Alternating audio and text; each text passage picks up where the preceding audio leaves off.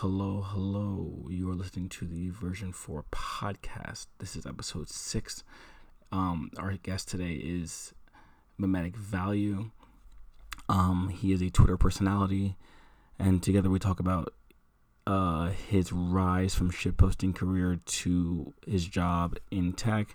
Um, we talk about the coronavirus epidemic as well as G- Rene Girard's mimetic theory more broadly. Um, this episode was uh, it went a completely different direction than I thought, but I actually think it turned out really good.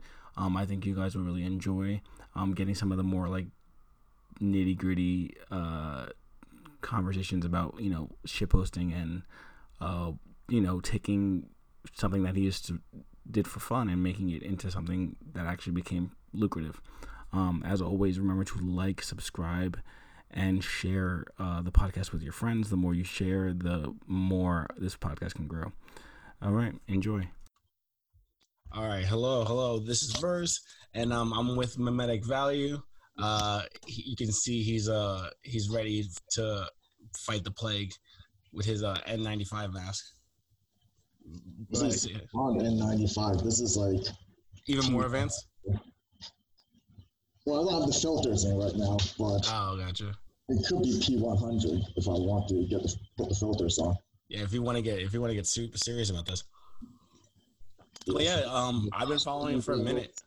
I, um, I've been following you for a minute. Um, I, I might have found you from Naval actually. I don't know. If, I feel like I did, but um, yeah. So uh, this is uh, so I wanted to bring you on to talk about like uh your, I guess your your thought on your Twitter. Um, I'm not really sure exactly what to call your account, but it's like super interesting to follow. Um, so first off, um, I know that you have like uh, you like to mix like the politics of like discipline and aesthetics with like tech kind of um, and like meme theory. So like, what would you consider yourself an account that's trying to get across?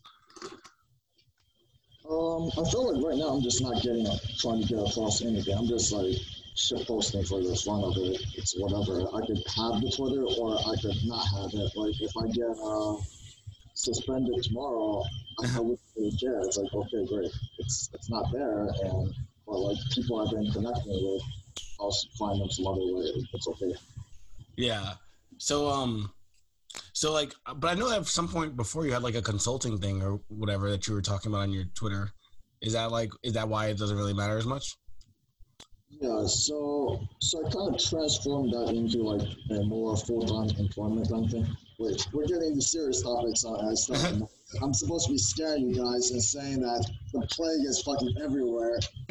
I'll die unless you get like a crazy respirator and you just you have to go out like this.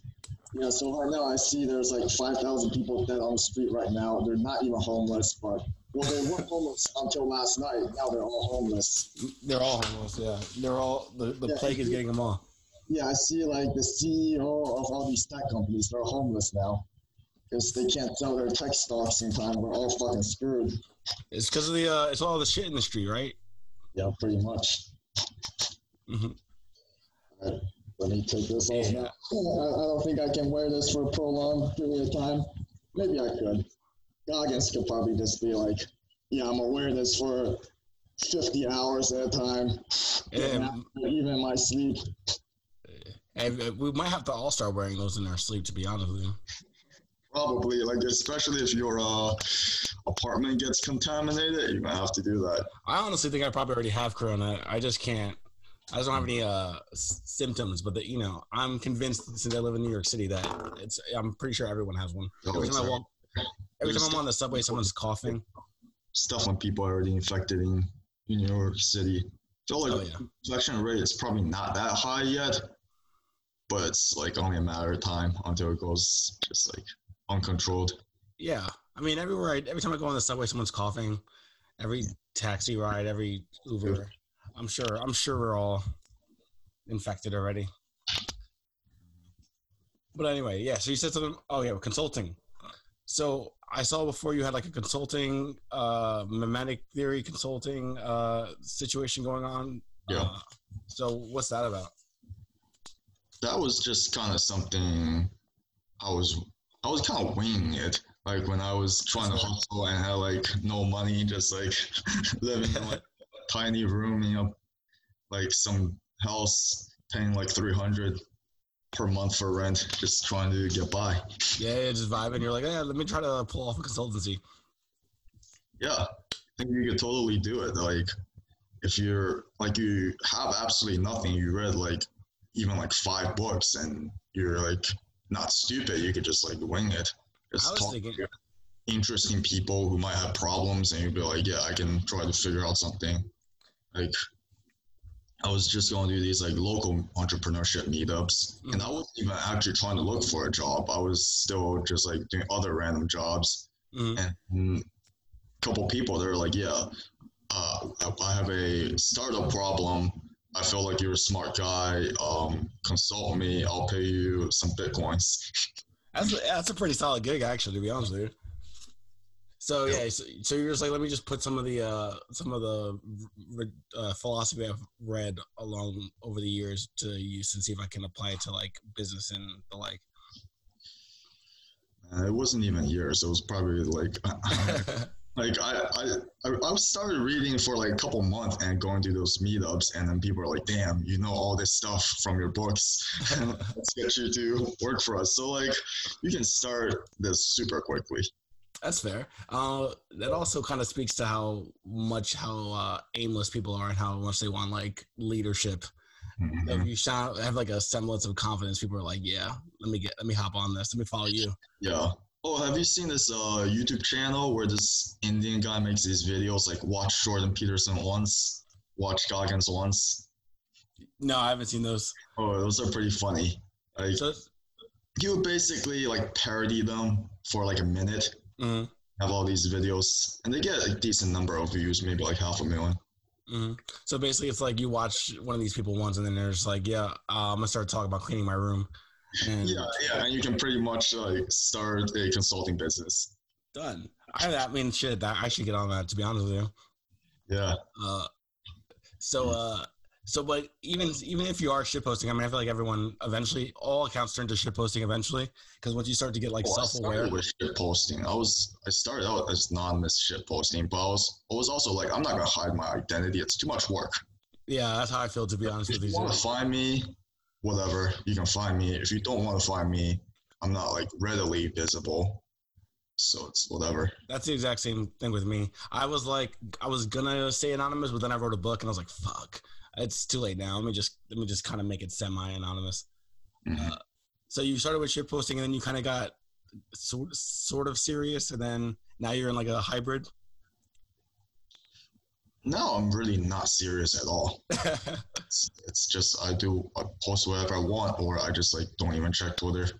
Doesn't Yeah. matter. Ah, that's fair. Um, so then how do you think you got like followers like like big name followers like Naval or ended up in Frog Twitter or whatever? You just kind of what you decided to sh- shit post about happened to be interesting to people. Yeah, that, that was for the first for the first couple months. I actually didn't get that many followers. Mm-hmm. I was probably gaining like 200 per month. Mm-hmm. Wait, no, never mind. I don't think that's the case. Somewhere in the middle, like it's if I remember like my growth, it was like super slow, and then all of a sudden it starts to like pick up speed. And I'm not even that big. I joined in basically end of March or April 2018. That's when I joined Twitter. I think it was probably growing maybe like 200 the first month, and I got like couple more hundred next month. And then by the middle of June, I made this one thread, and that took me from about 1,000 to like 5,000 overnight. Really? Uh, what was the thread about? Uh, it was uh, well, I deleted now because I deleted all my tweets multiple times already. Mhm. That one was, I think it was around 15 tweets. It was uh, it was kind of like a shit posting tweet. Like, it was like, it's almost like it's shit posting, but people think it's like legit uh insight.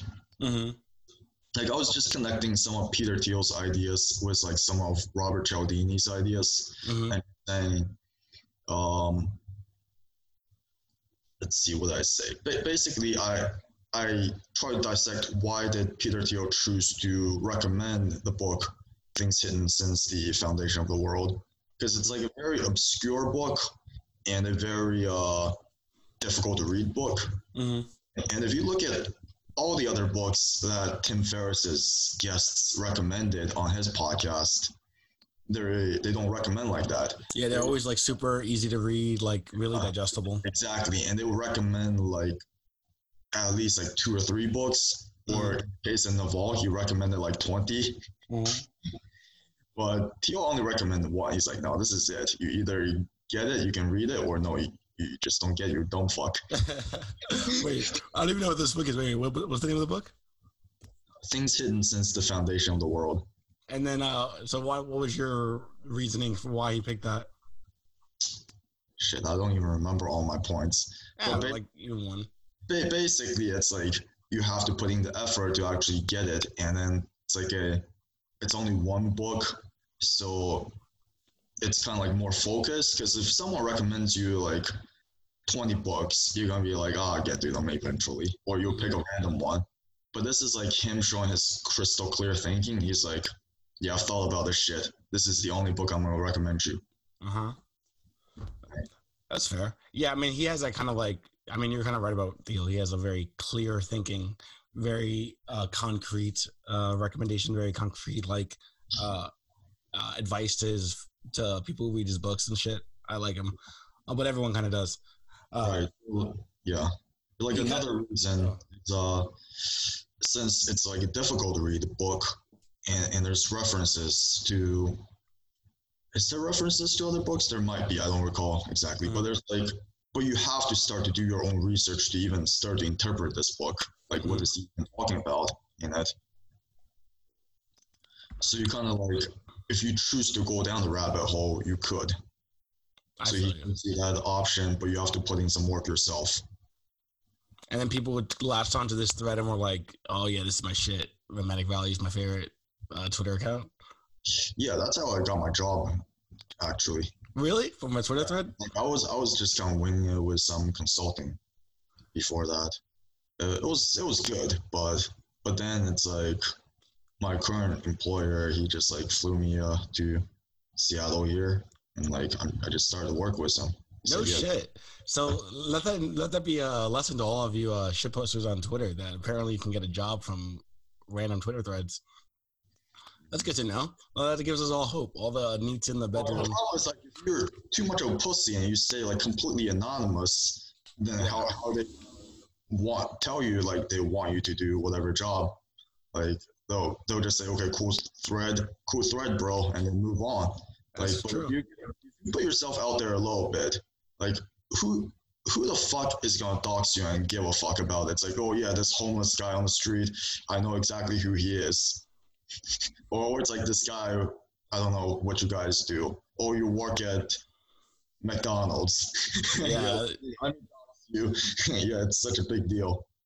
That's so funny. Yeah, so yeah, fuck it. So uh, clearly the uh the counter the wisdom right now is like to stay anonymous because you might get canceled for saying something that's not I mean, mean, according to narrative. like a really great job, like you're getting paid like six figures at some big company. I guess I can understand why you choose to stay anonymous. hmm But if you don't have that, it's like, who cares? That's very yeah. That's very true. Well, that gives me hope because maybe one of my fucking threads will get me get me flown out to Seattle because I hate kind of hate New York City. Uh, so that's cool. So wait, so you um, so you kind of interpreted a, a Peter Thiel a Peter Thiel thread, and uh, I like Peter Thiel because he kind of is like the one of the few voices in like Silicon Valley or whatever that has like a right wing or not at least not super shit lib uh, perspective. Um, do you- is that kind of like what like what brought you to this kind of like in between moderate right right wing Twitter shit posting uh field? Like what kind of red pilled you on that? It's uh, it's like a long, long story. Like, Long story. Oh yeah, we have time. Shit. yeah, I, I feel like I never really identified with any parties, Republican, Democrat, whatever. I don't care about any of that type of shit. Mhm. I don't even want to vote. I don't think I voted yet. I think yeah, maybe I maybe I drew in some bullshit for some local elections. Like I was just like writing pee pee poo poo right writing. Mhm. those kind of candidates, I'm not even like taking it seriously, choosing an actual candidate, just writing some random name, some funny name, Mm, and I'm like testosterone. some random shit. yeah, just like right that that is the candidate I'm voting for. And then you were like, but then so then you kind of uh you were like, fuck it, I don't really like politics, but I guess Thiel I kind of spoke to you a bit. I don't want to get into politics. I don't take any of these theories uh seriously. I don't even take Thiel's political views seriously. It's like why why Mhm. care? It's well, I mean, you care to do whatever is best for yourself, but like Mhm. all the like national level, whatever. It's No, all no, no. Well, I don't mean like national law politics. I mean, I know, I know it's an election season. I don't really care about Dem, Dem or Republican. I'm more I mean more like on like a, I guess aesthetic level, as opposed to like the you know the the shit will be like left wing aesthetic versus like the more macho, I guess, right wing aesthetic. That's more so what I'm talking about. Yeah. Yeah, I think the aesthetics, like the personal aesthetic, is way more important. Mhm. Go way back on that. Like, basically, when I first got on the internet, like the first things, I think the first thing I was looking into was parkour. I was like, Mhm. like, A you know, I didn't really have avail- available access to internet probably until high school. Like in middle school, maybe my dad would make allow me to use his computer. Mhm. type up like assignment and play some like game flash player games every once in a while. Mhm. But really, I didn't really get my own laptop until high school, Mhm. and then started watching these like YouTube videos of parkour. And then on the parkour forums, they're like, "Yeah, if you want to get good at parkour, you got to start lifting." I was like, "All right, let me let me buy a barbell, have like, Mhm. like a little barbell at home." I was just kind of like doing clean and press Mhm. lot stuff like that was like pretty much 135 pounds for a while Mhm. and then uh what did i do yeah then i went to college and got in my and then pretty much just skipped classes and just stayed in the gym and did starting strength and fucking gallon of milk a day it does not work it just makes you feel terrible Yeah, that's a lot of milk. I'm gonna be honest with you. well i, I, I don't think i reached a gallon in a day like even like a quart is a lot Yeah, it's a lot of fucking milk. I, I hear raw milk is better. Uh, people have been trying to get me woke to the raw milk, but uh, milk in large quantities is nauseating. yeah So you were like, "Fuck it," me start lifting. You're like, uh, "The classes are trash." I mean, like, I skipped the class a lot too. I'm sorry, mom.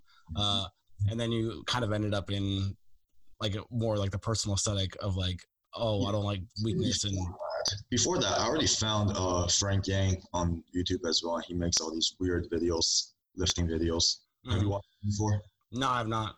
Oh, dude, you have to watch him. He's like What's his name? Frank Yang. Frank Yang. Yeah, he's I, original, like, just like crazy video maker, fitness YouTuber. He mm, doesn't talk about fitness that much. Sometimes he just like. Apparently, he never he didn't do psychedelics until a couple years ago too. Like he was making his weirdest videos when he was just completely sober. Mhm. the weirdest dude there is. I also saw like his like compilation of what he was capable of, and that was amazing back then. Mhm. Like I was just this high school kid, and he was, um, he was this guy who was only like 150 pounds, but he can do like a 40 inch vertical leap. Oh, wow. So he, he can dunk at like five foot nine or something, that's impressive. and, and he can squat over 400 and deadlift over 500, Mhm. and all those crazy box jumps and like 250 pound clean jerk and all that. Yeah, that's pretty impressive. Um, I got into lifting from um from high school sports. Like I was on the swim team, so that's kind of that's the only reason why I I kind of got I guess I don't know strong at all when I was younger because I wasn't watching videos on. it. I was like playing Guitar Hero in my room. But I was like strong for no reason because I was lifting for the swim team. Yeah. So yeah, so you were just like fuck it. So you're have you always been on the West Coast? Has that like always been is like where you grew up? Yeah, I grew up in Baltimore. Oh, you grew up in okay, Baltimore. So yeah, so you when did you move up to the West Coast? Just like after the thread. Well, I got the job, and it's like, yeah, come up, come here. And it's like, okay, I guess I'm coming here. okay, so East Coast native. So then, how did you end up like talking about tech shit? Is that or just like kind of came about naturally? Um, that, that was kind of like my field in college before I dropped out. So, computer science. Stuff. Well, I I ended up choosing the computer science major, but that wasn't really what I was into. It's more like everything available at the job fairs are only for computer science stuff. Yeah.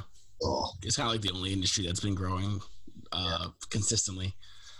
I feel that. Uh, yeah, it's kind of why I picked math. I wasn't really fucking interested in studying math. I was like way more interested in like philosophy and shit. But then uh, math and computer science was like the practical t- version of what I was doing. So I was like, let me just kind of flip over. But ultimately, I don't even use it now. yeah, so so I wanted to do parkour in high school, and I still parkour. But yeah, that that got me into like lifting, and then I found Frank Yang, and Frank Yang was talking about like bodybuilding.com and stuff, and 4chan. But like, I could never check 4chan. I feel like that's I don't like how how things are displayed on that website. It's just that's part of the aesthetic, though. It's the I don't like that aesthetic. I feel like the bodybuilding.com misc forums that study is way better. The what, what forum? Bodybuilding misc. Oh. The uh the but the aesthetic for 4chan has been is it's basically it was the same aesthetic it was in 2001 when it started. They just have never changed the layout. It's right. I mean, that's, that's basically the same as bodybuilding forums too. Oh yeah yeah, it's like it's been the same for a long time. It's yeah, it was pretty fun. Like a lot of people cross post on fit and um bodybuilding this. So like I, I get whatever's coming out of the 4chan, they'll link it. Oh, gotcha. The um so wait, do you like just lift uh casually or do you like compete or anything like that? Uh well the first few years I used to compete. Now I just don't even lift at all. Oh yeah? Yeah, like I, I got up to uh like around like 550 deadlift, 500 squat, like three plate bench. All right. You got to a three plate bench. I'm, I'm, I'm impressed. I'm still working up, up to that. Yeah. Nice. Yeah. So that's what I got up to. But then it's like, if I want to make pro- more progress, I was still making progress, but then I have to sleep more and more. Mm-hmm. Yeah, you need the recovery and I just don't want to sleep that much or eat that much anymore.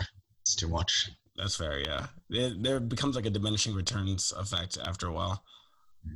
Because I yeah I have like this, the worst fucking schedule to like to for recovery and lifting. So like my my lifts are getting heavier, but they're not like progressing like they should. Yeah, I, I, remember I was trying to get into parkour. What? How the fuck did I go down this tangent of lifting for so many years? That's a good point. That's yeah. Also, probably is really bad for parkour to be like jacked and not flexible. Yeah, well, there's that guy, uh, Jujimufu or whatever his name is, on, on YouTube now. He, well, I knew him before I got even got onto, uh, even before he got popular on YouTube. He used to run this uh, website for tricking, which is kind of like yeah, I know tricking. It's like basically more aerial, uh, aerial aerialist version of. He used to be like a, he used to be a skinny guy, or at least like regular athletic. But like over the past couple years, he just got super jacked. He's like 250 pounds now, like shredded. Mm-hmm. uh, like like a thousand grams of trenbolone. yeah. That's funny. So how do you feel? Just randomly, how do you feel about like uh steroid use? Just on on because like everyone like eventually after you start lifting enough, you start meeting people in the gym, and you're like, oh yeah, everyone's on steroids. Is that like how do you feel about that? Um, I would say unless you compete in a sport that bans it, why not just use it? If you're if you're somewhat competent at least. Mm-hmm. Like if mm-hmm. okay, well, it's I guess I want to say 1,000 total, but uh, could be different. It depends on like how big you are and like how high you, how tall you are. Mm-hmm. But basically, like if you're in that advanced uh, gym goer zone mm-hmm. where you're stronger than most people in the gym already, you have good form. Mm-hmm. you you want to see what it feels like to you know have that superhuman kind of vibe. Yeah, Go for it. that's fair. I've never tried it, but I feel like uh, I I am I was shocked by how common it was. I thought it was just kind of like you know you hear about it when you people talk about sports. Then I was like, oh no, like everyone, like a, a ton of people at the gym are on steroids. Yeah. That's cool. Um, do you think? What about side effects? Do you think that like the side effects are a deterrent enough to like avoid it? Mm, well, it depends on how much you take. I, I think honestly, most people to to reach their goals, they don't really need to take much at all. They just get like a TRT dosage of testosterone and add on like maybe some masteron or whatever. Mm-hmm. And may, you don't even need tren, but you could add that if you want. But Mm-hmm. just like a tiny, tiny amount, the lowest dosage possible. You basically look like a fitness model. Just walk around 180, 190 shredded. Just like a, around like early Zyzz size, right? Like the early Zyzz. yeah. But he was also kind of slim to begin with, like naturally though. Like. I, I've never, I don't, I'm not like a naturally thin person. I'm also not like ectomorph. I guess like I guess naturally mesomorphic. So I would probably, I don't know what I would look like, but I don't really, uh, words. I don't really plan to use steroids. But if I did, it would be pretty cool.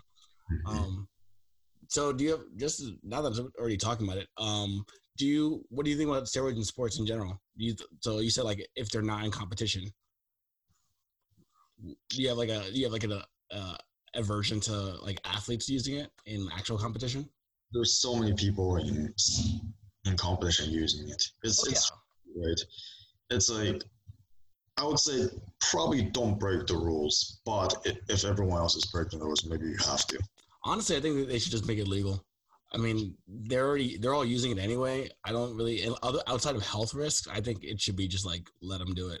Yeah, I think probably best path is uh let them do it, but uh like have the doctor document everything.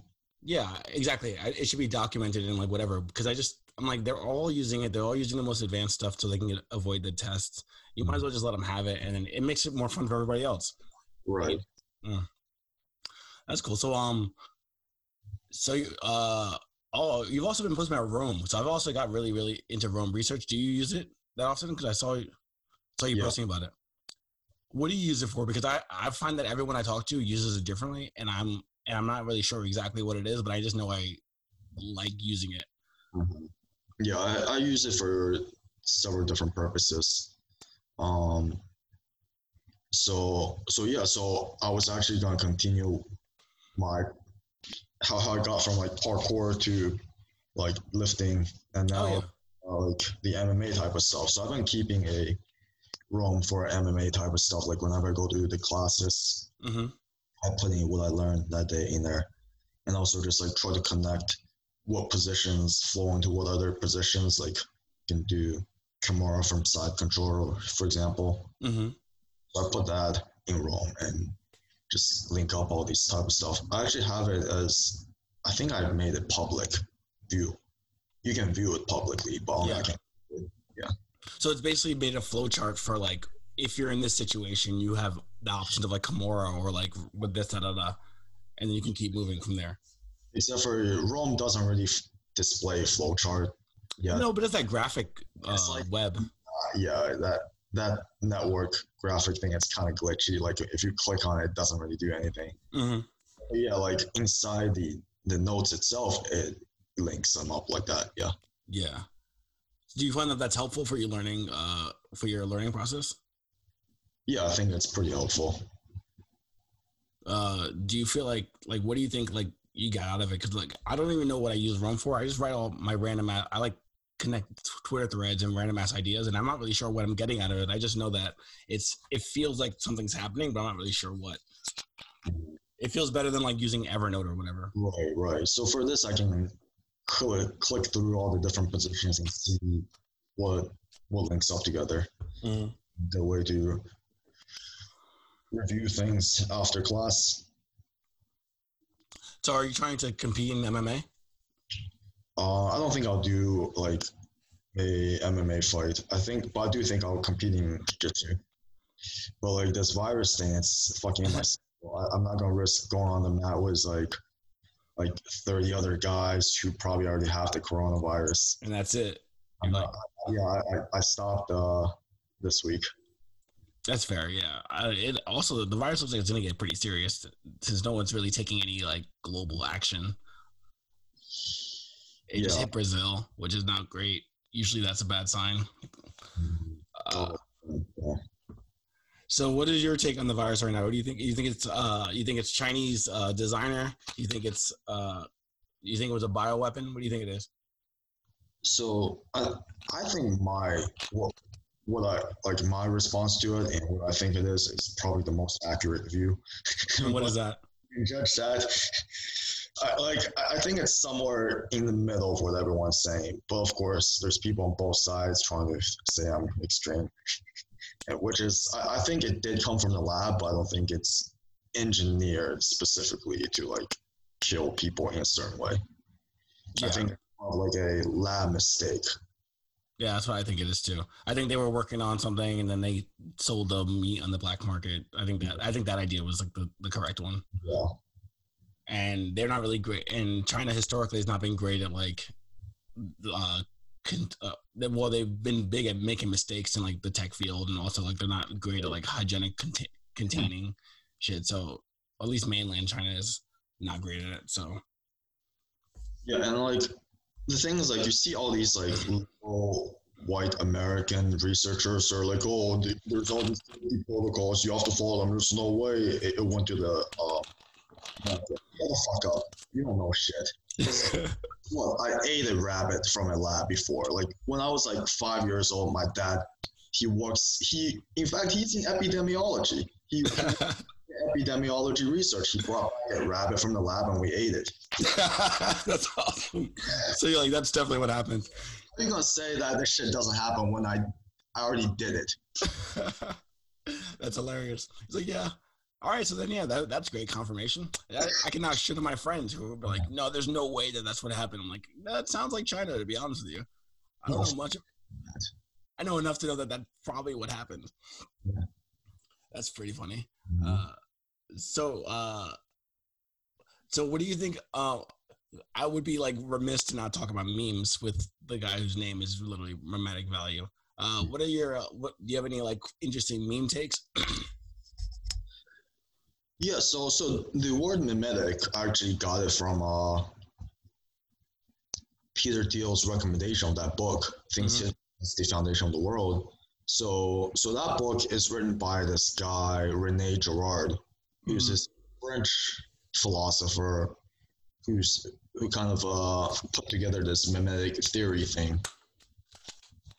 And I, I used to have a um, PDF presentation linked on my profile. I took it down. I think I'm gonna edit it and put it back eventually. Mm-hmm. I think I checked it out once. I remember there was Kanye on it. I actually like because I've been following you for a minute. Uh, I it was there. It was like the Kanye uh, presentation, right? It might I forgot if I put Kanye on there or not. Cause, but I do remember. I I know Steve Jobs is one of the examples. Yeah. That, that was actually straight from uh, Peter Thiel's lecture. He did a lecture series on this type of stuff. Mm-hmm. From yeah. zero to one, I remember that because he, yeah. yeah.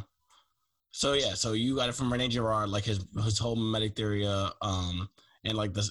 I I did not read uh Girard that intensely, but I know there's like the memes had, and scapegoat. There was that whole thing where it's like people like uh, they copy they like copy each other's value system, and then they try to scapegoat people or something like that. Do you like? Do you have a better recollection of it? Oh yeah, yeah. That's. I mean, you gave a very brief, vague summary, but yeah, yeah. it's the right track. So basically, what he's really emphasizes like people copy each other's behaviors and I have like shitload of books on that theory. See if I can bring some out. I oh, got the rings too. That's imp- I need some of those. Oh yeah, of course, dude. I really do. I was I was thinking about buying some. Um, ring dips. hey.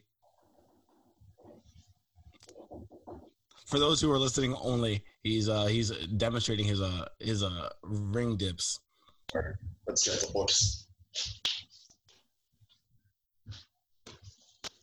I have more, but I found these three. All right. So what books are those? So this is uh, Girard's first book. It's uh, called Deceit, Desire, and the Novel. And this is really where he started to put things together. So how he did his uh, research was uh, he used to be a literature professor, and he reading all these uh, famous novels like uh, Dostoevsky, Proust, whatever. And he was, and I think the way he was working through it, he was like, "Yeah, this guy likes that girl, but only because his friend also likes that girl." And they like this. They both like the same girl because they're similar because they're they're friends. So they're gonna have like similar tastes. Also, by the way, I don't, I, I remember that uh, example of his, and I was like, that's more like how girls think. But we'll, we'll we can continue. Yeah, I mean, it depends. It depends on the specific person. Yeah. But like he he was noticing this pattern. Like it goes both ways. Like that's that's how the guys and the girls think in different novels that these uh literature guys wrote. Yeah. Yeah, so so he basically figured out that theory from there. So he started to work from that angle. That's where he started. Yeah. Then afterwards, he's like, "There's a there's a model you're mimicking, right? And it's it's your friend, but you're but then once you start to desire the same thing as your model, you start to fight over, and you have this rivalry, Mm-hmm. this conflict. And from there, he was trying to figure out how to resolve that conflict, and that led him to like mythology, religion, and anthropology. Mhm. So he was saying that if a whole bunch of people start to desire the same thing, they're going to scapegoat one person and say it's all his fault. Mm-hmm. And then afterwards, the conflict is resolved. They're happy again. Yeah. But then like, the person who got scapegoated and killed, he, the act of killing him was what brought about the good times. Mm-hmm. Of sacrificing him is what brought about the good times. So people start to associate the sacrifice with something good happening, right? So it's if there's a flood, you got to sacrifice a, a virgin to the river god, Mm-hmm. then the, the flood will be over and people will be happy again. So that was kind of the start of religion. Yes, I do remember that, and I do remember um, him saying that like Christianity was the only true religion because it was a because it was like the only uh, mythology that f- defended the innocent or whatever. Because like they were scapegoating uh, before they were just scapegoating whatever, but the but uh, the victim was always whoever lost or something like that. And now and in Christianity, it's different in that. Yeah, so so Christianity was basically what started up, what basically brought about individualism, kinda. Yeah, yeah, Bas- Basically, it, the thing was Jesus is like everyone knew he was innocent, hmm at least followers of the religion, hmm and they can see that he was wronged and he was like he was unfairly sacrificed. hmm All for all the other religions, they're like, yeah, sacrifice this motherfucker so the rest of us can be better off. Yeah. And that was see like I actually have corona, look at that. But um uh so uh that's uh I do remember him saying that yeah, so Jesus was unfairly sacrificed, which made him which was like the first time in mythology up until that point that the innocent perspective was voiced. Uh and that's what makes Christianity true from Girard's perspective. Right. Um what's your take on uh religion. I mean, in I mean, I- have the personal view that absolutely no one's religious, even if they kind of purport it in 2020. Um, it's like a fake. It's not a fake. It's like a. I mean, as Nietzsche said, God is dead. So, like, I mean, like, we have like people are religious, but it's more uh behavioral. It's behavioral religion as opposed to like truly deeply felt. It's kind of like whatever. But what about what's your take on religion? Yeah, yeah. I, I think I think you make a good point. I, I don't know because I don't know other people's internal experiences. Mm-hmm. Like I, I feel like everything Girard has said is true, but that, that doesn't mean the Christian metaphysics is necessarily true. Yeah. It doesn't mean it's not true. So that part I don't really know. I think like the way he sorted out how the values and stuff fit together it makes a lot of sense. Yeah, I think I like to think of now religion as being more aesthetic and behavioral. So like you choose a religion that accents your aesthetic belief and your behavior like values and moral values in behavioral sense but i don't think anyone really believes the metaphysics anymore even if they claim to and then like people who really trying to push it they end up as like extremists. Like you know you get your you get your like uh islamic fundamentalists even though they're really more of a political faction but it's the same. You get you get like these like hyper reactions when they're trying to like be devout right. But also i think historically i don't know if people really believed in the metaphysics that much either. I agree with that. I think people just kind of wanted to ha- go to church and hang out like let's say like 200 years ago do they how much do they believe it? I don't know. Yeah i don't think i mean like it's the same as like politics now like or politics in the like maybe the puritans really believed it but maybe back then the hindus already were like whatever who knows? Mm-hmm.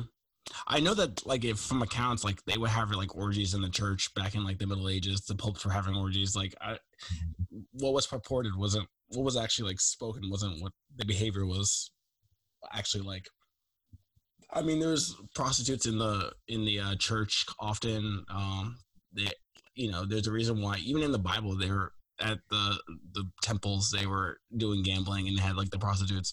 So it's clearly never been uh, that strictly enforced. Mm-hmm. Um, cool. So, wait, so what other books do you have there from Girard? Uh, the other books are not myself. Um, so this book, so called Empire of Value. Uh huh. It's a pretty good book. I haven't got through the whole thing yet, but my other friend on Twitter, Ahimsa, how I, you can I guess link this uh, full profile thing later. Yeah, it's at Ahimsa. Yeah, but you know him, right? No, I never seen him. Oh, you don't know him? Yeah, yeah. So, so he's like this uh, finance guy. He's also super into Girard. He started reading Girard before I started reading Girard. I found him when I first got on Twitter, when I had like 100 followers. And he was super into this book because this book basically connects, just connects so many ideas, man. It connects ideas of Girard and kind of touch upon like some of Taleb's ideas, but also mm-hmm. also has like a some parts on Marxism. It's like yeah, Marx said some parts were some things correct, but some things wrong yeah, it's just to kind of like put things all together. And he, I think his claim is essentially that uh, you should have a mimetic view of economics, and regardless of whether it's Marxism or capitalism, they're both flawed in that they put this uh, emphasis on material, material. Like they're very materialistic, but they kind of ignore that materials only have value because humans place value on them. Mm-hmm. So all these conventional economic theories, they for, they kind of neglect the uh, mimetic component of how things are priced. Mm-hmm. That makes sense. Uh, yeah, they, they they rely on like an intrinsic value of the capital. Yeah, yeah. So this book is like a big critique of that. That's actually really funny because that's actually what my first guest talked to us about. Um, his books are about like attention, which in a lot of ways is mem- like mem- memes, mm-hmm. um, about how like that's what gives value uh, to objects, whatever, in the internet age. Um, so that's that's cool overlap. Um, and then what's that third book? Uh, the mimetic brain. So this one kind of uh, put together more of the psychology of how things work. So he so his theory is that he divides the brain functions into rational, emotions, and mimetic. So these mm. are separate parts. Say what? Uh, he, he he he basically divides the functions of the brain into rational, emotion, and mimetic. Mm-hmm. Oh yeah, so that's oh I thought you were gonna say more. Oh yeah, so and what's the mimetic portion? Do you like, or have you not got far enough? Um, I'm trying to recall how to explain it because I read this a long time ago. Yeah, I, I think like the mimetic part is kind of like a intermediate force that goes between the uh, rational and the emo- and the emotive. hmm Yeah, I I haven't I mean, this in depth ahead of time, but yeah, it's, yeah, yeah, that's fair. Like, so fuck it. Some people just do their own research. I don't give a shit. yeah. People don't read enough books anyway, as it is. I Yeah. mean, people need to like. I always feel fucking bad because I'm like, uh, you know, why am I reading all these books and no one gives a shit? But you know, that's how you get followers, I guess. You read the books and they are like, let me just. Okay, so so I forgot. for me. It's like a point I want to bring up. Like Yeah. A lot of people say they like reading for the sake of it. I don't like to read for the sake of it. You're like just this fucking monkey staring at like a tablet for hours. It's like it's pretty absurd. I definitely don't like reading for the sake of it, but I'm like compelled. I'm like compelled to read like Yeah. random ass books. It's, it's So- frustrating. Like reading's always a pragmatic activity. Like you're reading to get something out of it. hmm You're trying to find useful information, or you're trying to like understand something. Yeah, that's why I never really was into fiction because I just can't like sit there and like read for fun uh, unless I really want to know what's in the book. Like, I generally don't give a shit about fiction. Whereas like with nonfiction, I'm like I'm like I have to know what's in this book, uh, and it's it's it's a compulsion. Well, so fiction, I, I started to read a lot more fiction after reading Girard because he because he uses the fiction as examples to Mhm. dissect certain things in the real world. And Yeah, yeah, That, that's pretty useful. And a lot of times when you read even just like fiction without doing a Girardian analysis or any type of analysis, there's still stuff in there where they'll show you something more real about real life than a lot of nonfiction. very true. Um, but then I end up uh with books I have a harder time with that, which is I don't know what that's about with my head. But I always I end up doing a lot of anime analysis for that reason because that's what I can like zone out and watch fairly easily. Mhm. Uh, or I read like dense fiction, like like you know like a David Foster Wallace or some random shit. It's really hard for me to like. I'm either picking like super lowbrow like Rick and Morty or like anime, or it's like super like highbrow like Gravity's Rainbow or something. I don't really have like a good middle ground. Yeah, yeah, that's that's a good way to put it. Yeah. Uh, so uh, so what are you reading now? Just for the audience to like get into get an insight into your brain. Um, well, I'm not gonna read something that's like not pro- pragmatic for my situation right now, right? Oh yeah. Well, so I don't understand all these like tw- Twitter guru motherfuckers are still reading philosophy and reading all these like theories of psychology, whatever. When there's a fucking pandemic going on, in the game. so you're reading about how to build a uh, a uh, post-apocalyptic bunker. Now someone else is gonna build it. I'll just pay someone else to do it eventually. Yeah. Or as uh, Ulysses said, you know, if Law and Order breaks down, you can just take it from some nerd, stuff them Yeah. in a locker, and take their bunker. like, I started to read some books on like how do you do your own first aid if you can't go to the hospital hmm and how, how do you like and just like what do you need to prepare for any type of survival kits what do you need to buy how do you start a fire whatever stuff like that I should do more of that. I need. I like that pragma- pragmatism. Pragmatism. I would, hmm. Mhm. Well, what uh? So are you? Do you really think it's gonna Law and Order is gonna break down for, or, like, or you think it's gonna be like uh, like super serious this uh virus? Like, see see that's the thing it's like what do people mean by that it's it's not a fucking zombie apocalypse but it's Mm. also not just the flu Yeah. the way I would put it is it's like it's about as serious as the uh, 2008 recession and possibly could be worse. Oh, all right. I would say it's right now it looks to be about that severity, but there's a possibility of it getting worse than that if things continue to get fucked up. But I, I really can't imagine it being worse than the Great Depression. So you really think that like the stock market's gonna crash, economy's gonna crash in the U.S. We just haven't felt it yet. We have felt it. Uh, the stock markets are Well, yeah. down percent already. That's true, but I'm saying like uh even like because like you know the 2008 financial crash wasn't just like the stock market. There was like actual like pandemonium in some sense. Like people were getting fired and stuff. Like right now we just have like a dip in the market, but Um, well, people are getting fired in in China. uh, yeah, true. That is true. Yeah, just because it's not happening here, it doesn't mean it already didn't happen somewhere else. That's true. That is a very U.S. centric uh, viewpoint. But we're soon, we won't get some shit soon. Like I mean, there's already the N95 mask already sold out worldwide. So like I'm sure like soon our like supply of random shit is just gonna be is just gonna cease. Yeah, I mean, if you only get like new computers or new cars, you should probably get them soon too. Oh yeah, that's true. All the chips and stuff are made in China.